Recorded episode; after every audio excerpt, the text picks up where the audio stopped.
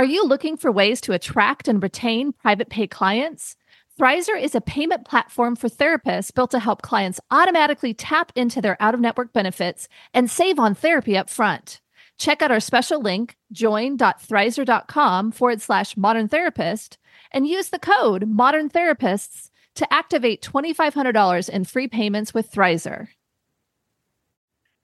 Therapy Notes, the number one trusted E H R among mental health professionals, just keeps getting better and better. With legendary customer support twenty-four hours a day, seven days a week, they're giving you all the tools you need to succeed, whether you're a solo clinician or a group practice. Try them free for two months using promo code MODERN today. You're listening to the Modern Therapist Survival Guide, where therapists live, breathe, and practice as human beings. To support you as a whole person and a therapist, here are your hosts, Curt Widhalm and Katie Vernoy. Welcome back, Modern Therapists. This is the Modern Therapist Survival Guide, and since the world is ending with the coronavirus, we have decided to kind of offer in some... Katie never knows when I'm going to have like a straightforward entrance into an episode, and sometimes I just sprinkle some things in that she isn't expecting, but... I almost did a spit take. I was drinking a little bit of tea. But you can't go anywhere without hearing conversations about coronavirus, about people prepping for it. We're seeing all sorts of conversations on social media and with our colleagues, and some of the things that we're hearing about how people are going to manage reactions around where coronavirus is and where it's potentially going to be coming over the next couple of months. We're starting to see these reports from various government organizations about, you know, if this gets any worse, we're going to start canceling any sort of public events, or at least not having large groups of people at sporting events or these kinds of things. And so we wanted to present some options here for how you go about your practice. We've had a couple of people reach out to us directly on social media about where things are ethical and clinical and good business practices, as well as taking care of our own health on this. And we're using coronavirus as a starting point of this, but these are just general recommendations around how do you handle when a whole bunch of people are sick and when there's a lot of anxiety around illnesses that are happening in the public. The part about this that I think is surprising to me is the the level of impact that it seems to be having on therapists. Because to me, when people get sick, kind of physically sick, and there are governmental, you know, kind of regulations and different things that are happening, I feel like we're responding more as human beings rather than therapists. But a lot of the questions that I've been hearing and a lot of the things I've been seeing is kind of looking at what are our responsibilities? How do we navigate through illness in our practice? Because, you know, and we've talked about this before, there's been times when most therapists will go to work sick so that they don't lose the income. And that would just be hugely horrible during this time, because any illness that you're passing along, especially if you haven't sorted out if you actually have the coronavirus, that's just really, really bad, you know? And so I think this really just puts a spotlight on how do we manage illness in general, but also when there's this larger piece and there's a lot of fear and there's a lot of things that are going on, looking at how do we take care of not just ourselves or, or our clients, but the business aspect of it too, because I think about, you know, canceling or having people not coming in. And I know that people on the East Coast and in places where there's lots of snow and horrible storms, like have to plan for this all the time, where there's like, nobody can come into the office and stuff like that. So I know that this is not something that is completely unique, and us in California with great re- weather and very few times that people can't get to our offices for things. This feels a little bit, you know, foreign or, or unexpected to us. But to me, there's so many elements of this that are happening that I just feel very surprised by. And I think it's important for us to talk about the scope of what we know and solutions around this. And Katie and I are not public health officials. That the general recommendations that are going to come out of this are from people who actually spend their lives studying infectious diseases and public health related things. People like the World Health Organization, Center for Disease Control. That's where our recommendations are coming from. We fully acknowledge we don't have the background to really question the people who have spent their lives studying this stuff, and neither should you. Yes. So this is some of the advice, you know, that they're putting out there. Follow their advice around things, but recognize where the information that you're getting is coming from, because it, there's there's a lot of panic that's developing around this. And you know, some therapists might consider that a good thing. You know, hey, we've got anxious clients about things. Now oh, I can just teach dear. them anxiety management skills. This is just a starting point, and then they're good for the rest of their lives. Not even close. Yeah, no, no. And we have a lot of resources that actually I got an email from my congressman, Ted Lieu. So thank you, Ted Lieu. But there's a lot of resources that we'll put in the show notes at M T S G Podcast on coronavirus and what the World Health Organization and the Center for Disease Control and stuff are are looking at. But let's just kind of start briefly with some of these things that people are most concerned about. If you don't know, coronaviruses are a large family of viruses which may cause illness in animals or humans. In humans, several coronaviruses are known to cause respiratory infections ranging from the common cold to more severe diseases such as Middle East Respiratory Syndrome, MERS, and Severe Acute Respiratory Syndrome, SARS. The most recently discovered coronavirus causes coronavirus COVID nineteen. COVID nineteen, the new virus disease was unknown before the outbreak began in Wuhan, China in December twenty nineteen. So this is what we know. I think the biggest piece is that it is a virus that is spreading pretty rapidly, and it is causing people to get sick. There are people who are dying. There is a concern about that, but but a lot of the things that I'm hearing, and cor- correct me if I'm wrong, is that it for a lot of folks, the, the symptoms are like a flu, and you're going to get through it and it's going to be okay. But the panic is really in that it's spreading really rapidly, and there is a chance, especially for people most at risk, to die from this virus. And so we don't want people to die. So the World Health Organization also talks about how coronavirus spreads. People can catch COVID nineteen from others who have the virus. The disease can spread from person to person through small droplets from the nose or mouth, which are spread when a person with COVID nineteen coughs or exhales. These droplets land on objects and surfaces around the person. Other people then catch COVID nineteen by touching these objects or surfaces, then touching their eyes, nose, or mouth. People can also catch COVID nineteen if they breathe in droplets from a person with COVID nineteen who coughs out or exhales droplets. This is why it's important to stay more than one meter, three feet away from a person who is sick. The World Health Organization is assessing ongoing research on how it is spreading and will continue to share updated findings. So there's some basic precautions that have been discussed very, very frequently. Regularly and thoroughly clean your hands with an alcohol-based hand rub or wash them with soap and water. Maintain at least one meter or three feet distance between yourself and anyone who is coughing or sneezing. Avoid touching your eyes, nose, or mouth. Make sure you and the people around you follow good respiratory hygiene. That means covering your mouth and nose with your bent elbow or tissue when you cough or sneeze. Stay home if you feel unwell. And this is a really important one for therapists because we oftentimes will go to work when we're not feeling well. Stay informed on the latest developments about COVID nineteen and follow advice given by your healthcare provider. And keep up to date on the latest COVID nineteen hotspots uh, so that you know what's going on. So that's kind of the official information that is that's coming out from the World Health Organization. Like I said, we will put that in the show notes. But Curt, what does this all mean for therapists? Because panic. We're just it means panic. We should panic. Absolutely not. We should not panic. We should not panic. And I inadvertently was at a big box store that supplies a, a lot of goods that people can stock up on. And because they're not a paying sponsor, unless anybody wants to convince Costco to sponsor us,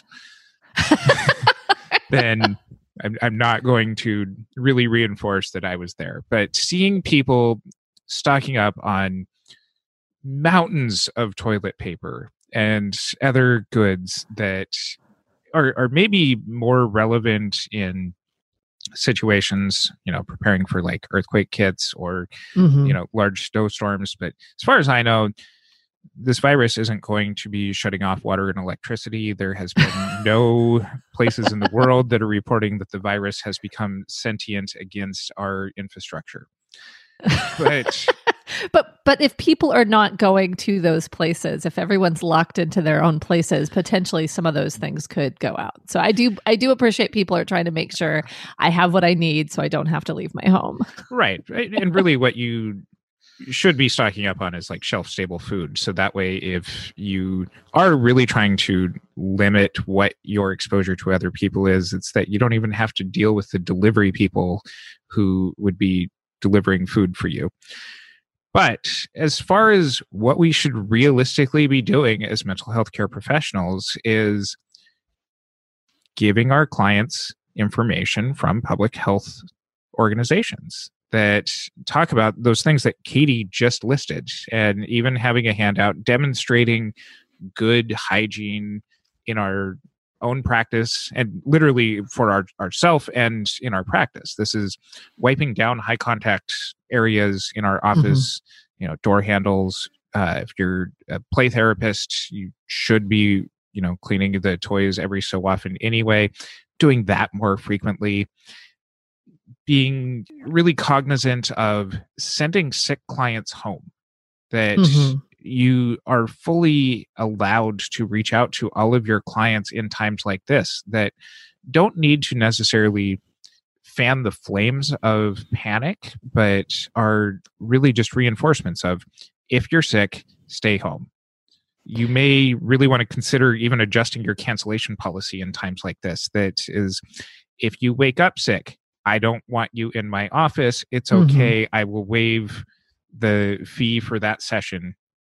And if you yeah. end up having one or two clients take advantage of that, it's probably a lot better than getting the flu and missing several days or weeks because you're stuck at home. I think the only issue with the the cancellation policy, and I, I agree, I think we should actually really be very thoughtful about our cancellation policies at times like this, because if we're incentivizing people coming to sessions sick, I think that's a really bad thing. However, I like the idea of offering telehealth as an option, because I think if our clients are not so sick that they could not benefit from treatment, I think we can say, hey, this is what the possibilities are, because I think there are some clients who are just a little bit sick or have a little bit of a cough or something. And it's like, yeah, stay home, but let's do some telehealth if you feel up to it.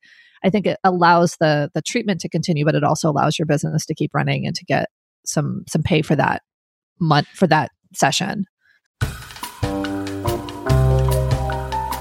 Thrizer is a payment platform designed for out-of-network therapy. As a therapist, you would use Thrizer to charge clients for sessions and collect your full rate upfront. From the client's perspective, Thrizer links to their health plan, so insurance claims are automatically submitted for them upon every charge. From there, Thrizer manages the claims end-to-end so that your clients don't have to worry about manually submitting super bills or getting on calls with insurance. The best part? Thrizer allows clients to only pay their co-insurance portion for sessions, while Thrizer covers the rest of your fee and waits for reimbursement on their behalf. They also offer you an instant benefits calculator for free, allowing you to provide upfront transparency to prospective clients on their out-of-network coverage. Therapists only pay a standard three percent credit card processing fee per session with no additional fees. Visit join.thrizer.com forward slash modern therapist to get started and use our promo code modern therapists to receive two thousand five hundred dollars in waived fees for your sessions. And this is a concern that was actually brought up to us on our Instagram. And this is from the cycling therapist. So he's somebody who's been following us from kind of the beginning of our podcast. Yeah. So go follow him and see all of his cycling exploits on Instagram. But he brought up that we should actually do this episode. And but one of his questions was, In, in maybe this push of trying to stay healthy, should we be pushing telehealth only? And how does this play with insurance companies that aren't reimbursing for telehealth sessions? Mm. And I think that this is a fantastic question, and is one that you at least should try contacting the insurance companies and saying, in order to prevent the spread of a, a disease that we don't know where it's going, can you make exceptions right now for covering telehealth sessions until the public health organizations give us a little bit more of an all clear? It does not hurt you to reach out to those insurance companies if you are a covered provider to be able to ask for these kind of exceptions. The worst that they can do is say no. Yeah. But if yeah. they are going to be able to provide some exceptions, that at least there's no harm in asking there.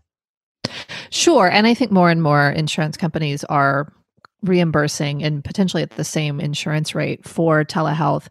The there's an online Facebook group called the Online Therapist Group, I think. I'll put it in the show notes, but one of the one of our colleagues has put together a lot of resources on how to build and grow an online therapy uh, practice.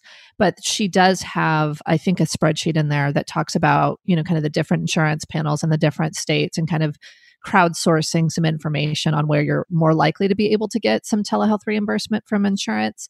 And I found in the ones that I bill that that I'm able to to insurance, you want to, some of them require some sort of a telehealth certification, or you need to do some sort of a form, but then you can bill for every session and it's the same amount as you would if they came in in person. And some require like a modifier, that kind of stuff. So rather than getting deep into that, I'll, you know, I can put some of the The, the link to the Facebook group that has a lot of good information in the show notes. But it is possible, it's very possible to get reimbursed from insurance for telehealth. And it, sometimes it's just a couple of steps and then you're good to go. So I want to spin this a little bit outside of the health aspects of this and talk about how this is affecting clients and some of the conversations that we're mm-hmm. hearing from therapists about clients coming to their practice, even some of the stuff that's coming up with us. And in particular, one of the areas that seems to be really sensitive right now is some of the clients coming from Asian American, Pacific Islander backgrounds are talking about this xenophobia that's developing, especially if they are showing any symptoms of any illness, you know, having a cough due to allergies or anything that's totally not the flu, but still ends up getting some sort of a backlash from the people in their lives.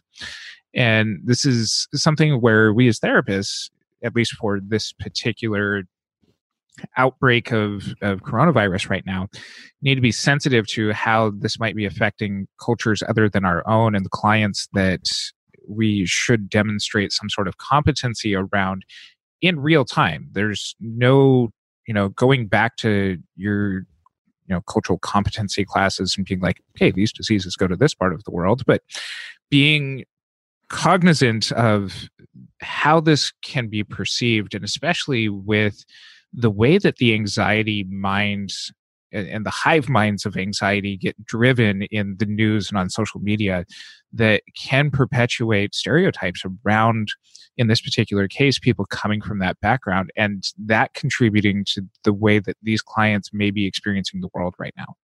The thing to think about that I think is really important is that these These folks from A A P I descent are not monolithic, and so there may be different responses. There may be different ways that they're re- they're reacting or that they're being reacted to. And so I think it's really important to hold space and to identify how can I be here for this person and what their specific experience is. I think another group of folks who I'm thinking about that potentially are also being very being very impacted by this are folks who either themselves have some sort of a, an immune deficiency or, or sensitive immune system, as well as people who are, are caregivers or have those folks in their family.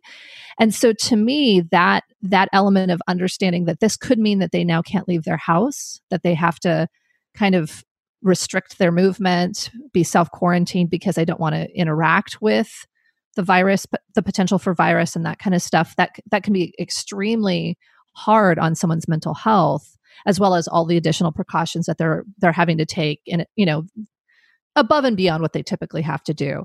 And so I think being really present and available for your clients, I think is is just critical, because there's gonna there's gonna be folks who are just having their own reactions. They're, they're they're not part of a a specific population of people that are specifically impacted here, or they may have these additional, much deeper reactions. And I think that's that's really important to to hold space for and be present for.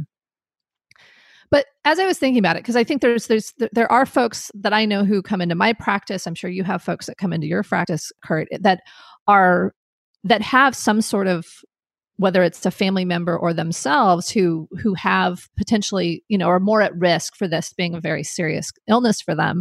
And if they're doing telehealth and they decide to stay home, that's one piece. But if they actually are wanting to come into the office, I think about, what are my responsibilities? I want to look at kind of the ethical aspects of it. Like, what are my responsibilities to keep my office clean? you know, and which is, I think it's a good idea anyway, but I think about those weeks when I've got like back-to-back clients and I'm exhausted, that that would be a little bit tougher. But also, what are what is my my ethical responsibility related to being able to manage all the people and the information and stuff that's coming in and out of my office? Because I think, to me, if I have a client who's traveling to Seattle, for example, or if I'm traveling to Seattle, or if if I'm, you know, noticing that someone is sick and, you know, potentially sending them home or not, like it's it's what are my ethical responsibilities to my clients when something like this comes up? Because to me, there's there's a lot of things that I could do to try to protect people and to try to do things, but I also want to make sure that we're thinking about uh, the ethical aspects of it as well. I'm, I'm going to throw legal in here as well. That perfect, perfect. We would look at any sort of our historical basis as far as other communicable diseases, and you know, there's no duty to warn. There's no violation of confidentiality mandate here because of imminent threats of death against identifiable victim or victims. Yeah. But you've still got to keep a hospitable environment for your clients and yeah. be able to, to keep things clean. You really need to navigate a couple of things, and especially if you are looking at kind of the exposure to Seattle. And we're not picking on Seattle. We love our Seattle listeners. We love Seattle. we're we're just using that as as where kind of the hot spot of this seems to be at the time of recording. And by the time that this actually gets published and you may be listening, you can fill in any other of the major cities that's likely going to be in the news. But the ethical considerations that you really need to look at is, first of all, is this creating a dual relationship that places an undue influence on your clients?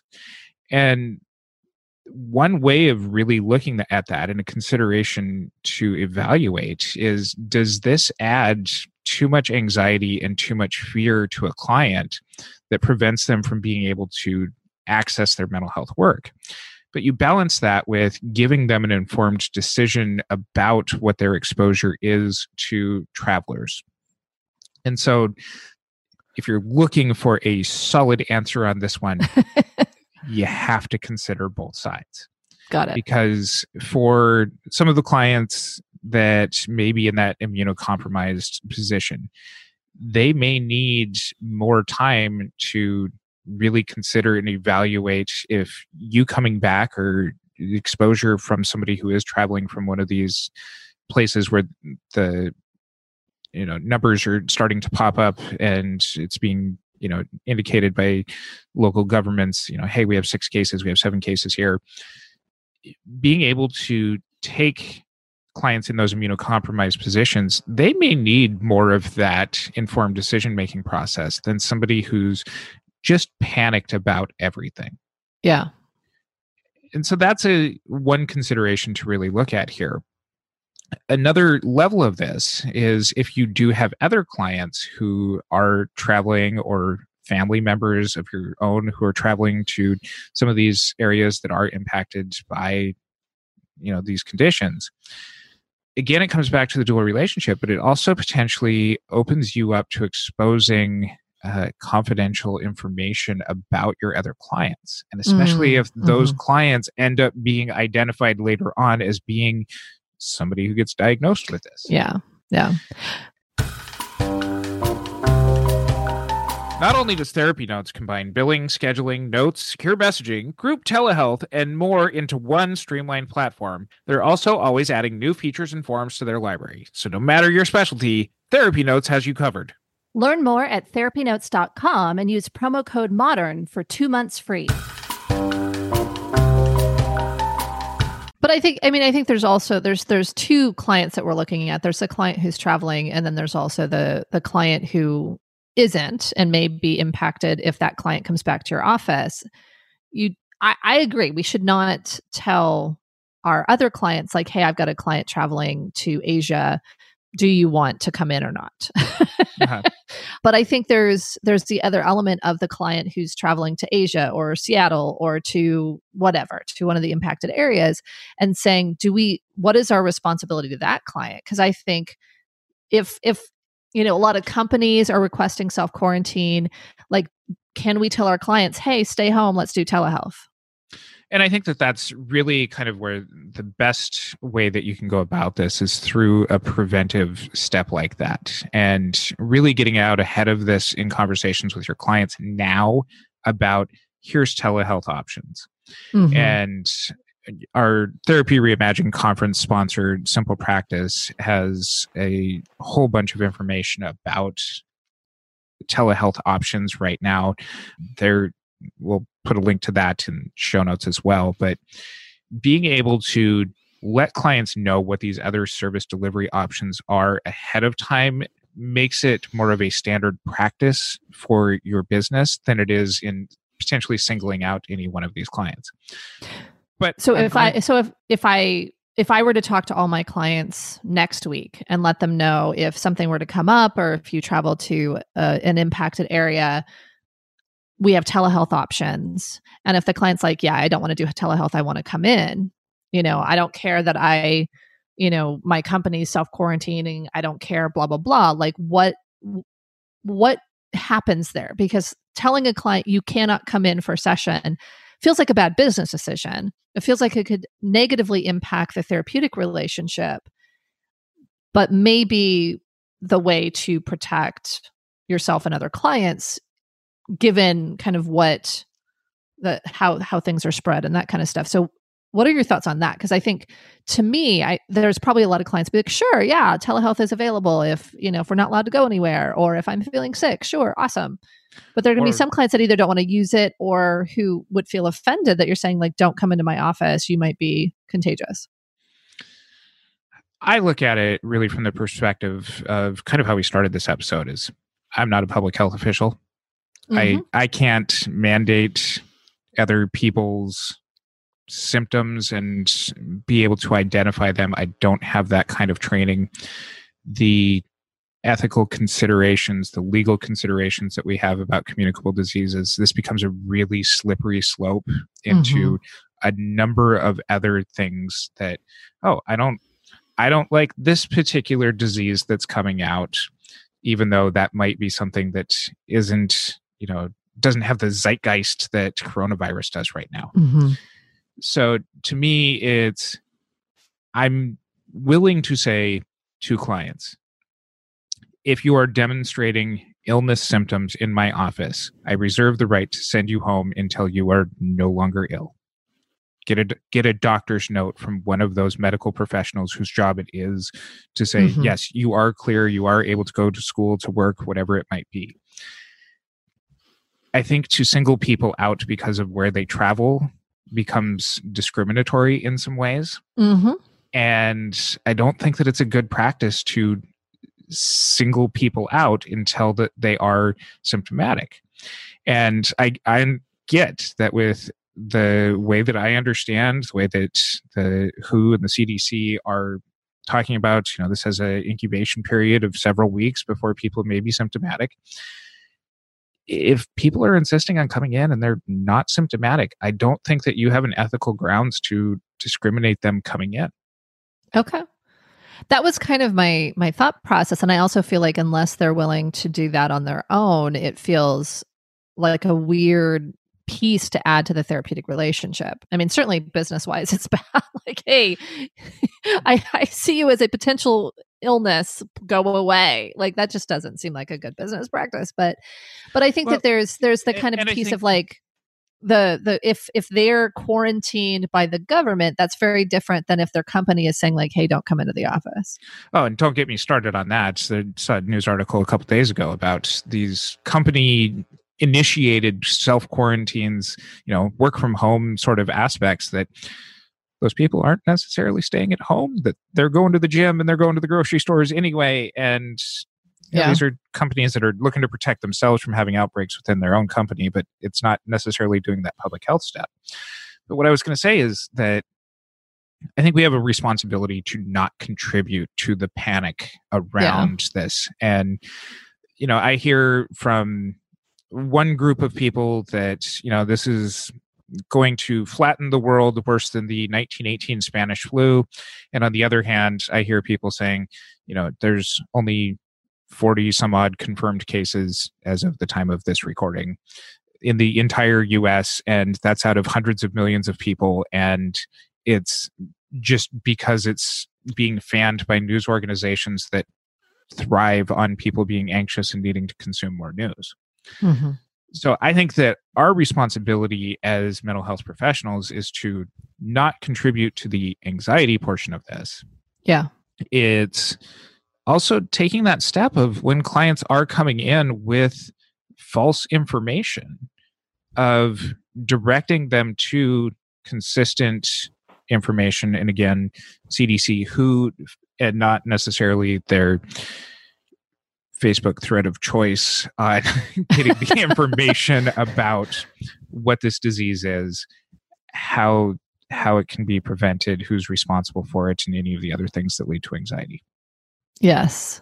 Yes. I, I think that the more that we're able to do business as usual with some extra precautions, I think the better we're able to positively contribute to containing it even. I mean, I feel like that there's that people who are panicked aren't necessarily taking better care of themselves and, and decreasing the spread. I think it's more just anxiety. And so to me, I mean, what I'm hearing from what you're saying, what we've talked about, it's it's take reasonable precautions, try to clean more, kind of do the things that you need to do to keep your office as safe as possible.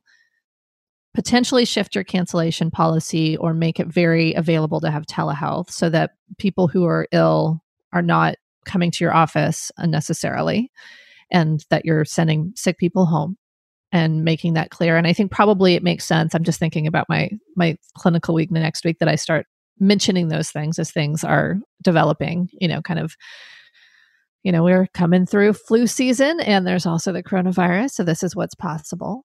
And I think as far as our responsibility to our clients, it's helping them to make informed decisions, but not singling out or discriminating against folks who choose to travel, not singling out or discriminating against folks who have who are immunocompromised or have other challenges, but really trying to support the access element as well as public safety. Did I miss anything? And contact insurance companies if you are oh, not yeah. covered by their telehealth plan, see if they'll make exemptions. Just don't contribute to the panic. And yeah. the the better that we can lead by example through this, the better that everyone should be involved and keep on keeping on.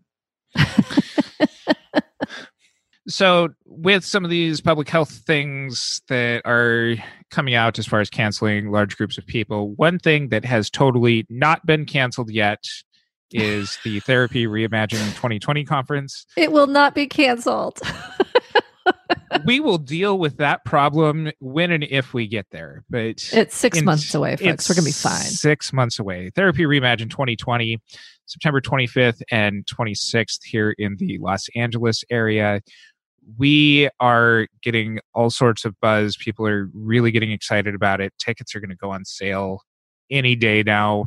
And follow us on our social media and check out our website, m t s g podcast dot com, to find out more information about that. We have Daryl Chow coming all the way from Australia, Harry Aponte coming from Philadelphia, and I'm going to have a special pre-conference workshop, six hours of your law and ethics. Irrational ethics. Are therapists even allowed to be human?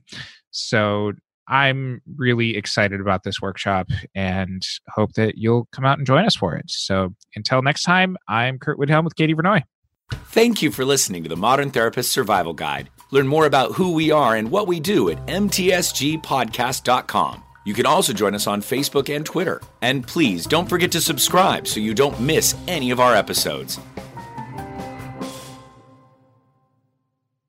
Remember to check out Thrizer. They are passionate about making out-of-network therapy work for everyone. Clients save upfront on therapy while therapists earn their full rate.